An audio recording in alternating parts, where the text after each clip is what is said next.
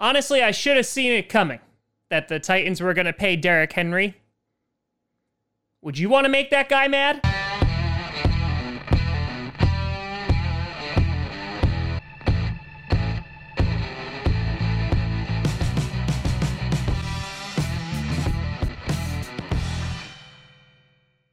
Grossi Posse Packer Nation. Welcome to another episode of Packcast, the podcast where you don't have to be a Packers fan, but it sure does help. I'm your host, Tom. I bet Dan Snyder's hoping that this is the only news that I'll be talking about today, Grossi. And today we're going to be talking about Derrick Henry getting that four year extension and Dak Prescott not getting it. Cue Price's Right sad music. Doo-doo-doo-doo. Before we get to that, I want to do a big shout and thank you to some brand new patrons over at patreon.com slash Tom Grossi Comedy and YouTube members. First, we got Boto Winter. Join the royalty tier. Good to see you, Boto, and thank you very much. Then you got Case Cookis, the man the icon, the extraordinaire, the Willy Wonka and the Chocolate Factory heir to the Chocolate Factory throne. I don't even know what I just said. Case Cookis, thank you for your support. And Tom Grossi's official pick for the Super Bowl is the 13 time world champs Green Bay Packers. Now that is a shout out that I can get behind. A big shout out and thank you to all three of you. And over on the YouTube membership front, we got Zeno saying, good to see ya. We got Seahawks and the Lions are the best, Packers suck.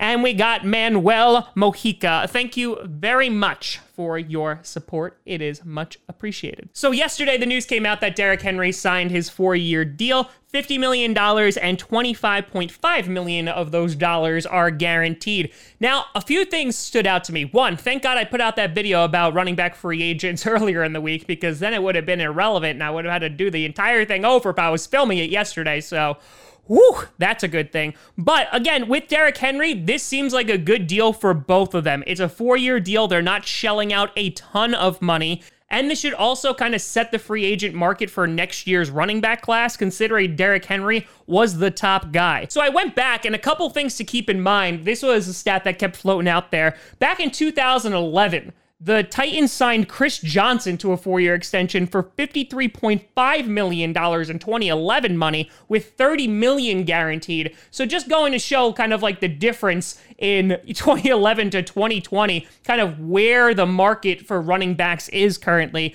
And we talked about this earlier this week how there really isn't a strong demand for running backs because unless they're a game changing player, they're really not going to get a ton of money unless it's from the team that drafted them, unless, you know, you're Adam Gase and you just want to ruin a career like Le'Veon Bell's. But even he didn't get as much money as many people thought. And comparing it to some of the contracts that we've seen as of late, we saw in 2018, Todd Gurley signed the four year, $60 million contract with 45 in guarantees. In 2019, Zeke did a six year, 90 million contract with 50 in guarantees, 28 in true guaranteed money. And then, of course, we had Christian McCaffrey earlier this year, four years, $64 million, which 30 million at signing, and bringing him to about 16 million per year, making him the highest paid running back in history. So right now, the 26-year-old Derrick Henry will be the fifth highest paid running back in the league.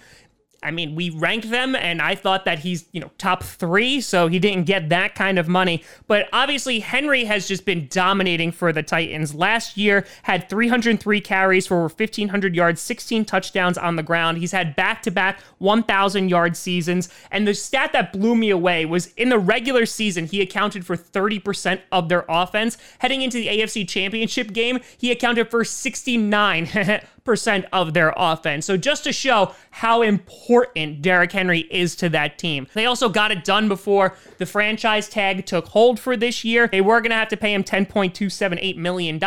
Now instead he's getting this guaranteed money. Franchise tag goes away. And so Derrick Henry is locked up for four more years with the Tennessee Titans. They locked up Ryan Tannehill. And so it looks like that offense is going to be pretty stable for the next few years. On top of that, you have guys like A.J. Brown who are starting to emerge on that team their offense could be really, really good, even though they'll find a way to finish 9 and 7.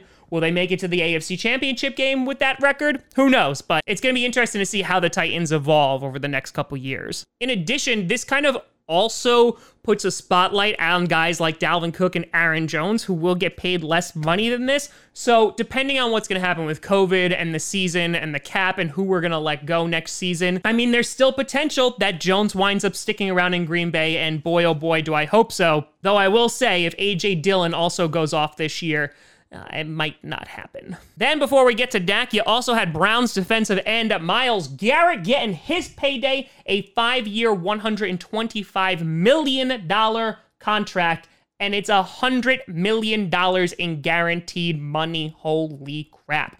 So yeah, Myles Garrett is obviously a game changer. Mean, the guy is on the field. He is amazing at hitting other quarterbacks in the head with their own helmets. But to give you an idea, the guy has only started 35 games over the past three years, and in those 35 games, he has 30 and a half sacks. So the guy is definitely a difference maker, and I think is worth the money. He just has to stay on the field. Then over to other news, you got Dak Prescott, who's going to be playing on the franchise tag this year because the Cowboys and him couldn't get a long-term deal done. He will be paid $31.4 million this year under the franchise tender. And honestly, for the Cowboys, this is just dumb. Like, really, really dumb. The question was can Dak Prescott be their franchise guy? He went out last year, had a really, really good season, even if it was under the and he basically just earned all of the money that he was due. Now, instead of actually securing Dak Prescott, the guy is going to play another year where if he puts up similar or better numbers, which I think he will under Mike McCarthy, of course, they have a ridiculous offense right now with Amari Cooper, Michael Gallup, CeeDee Lamb. I, I, and of course Ezekiel Elliott in that offensive line, he's probably going to put up ridiculous numbers again. And so they're going to have to pay him even more money. So that contract that they would have signed now is going to be even more expensive come next year. The guy is in the prime of his career. He's just turning 27 this month. And the only real risk for him is that he gets injured this year, and that could dilute his value. There was also a tweet put out yesterday that his brother Tad Prescott said who knows how much longer he's going to root for the Cowboys, alluding to what's going on with the situation with the Cowboys and his brother. But Dak came out today and said, I'm a Cowboy and couldn't be happier. And of course, for him, barring an injury, this works out for him. He's going to get a, paid a crap ton of money this year, over $30 million. If they were to tag him again next year, it's going to be over $37 million. And the biggest thing for the Cowboys now is what happens to the cap. We've been talking about what COVID is going to do with it. And while the ramifications of COVID are going to be spread out across multiple seasons, this could hurt their cap, meaning COVID. And so now you're going to have Dak Prescott coming in with a higher contract next year. They could have saved themselves a lot of heartache and, of course, a lot of moolah. But yeah, no, they didn't go that way. There was also reports that Prescott turned down at least $33 million per season with 100 million guaranteed. And honestly, he's probably going to make more than that after this season, if there's a season and if he plays really well. So yeah, the Cowboys might be driving themselves into cap hell. And I know we'll all wave as we watch the car go by. So, what will be interesting to see is if the Cowboys actually do re sign him or if they let him walk in the prime of his career, which I don't think is going to happen.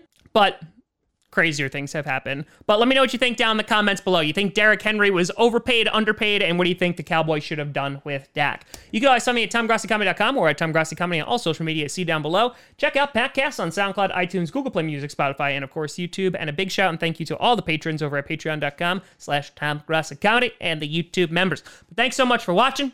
I'm Tom Grossi. And as always, go Pack Go.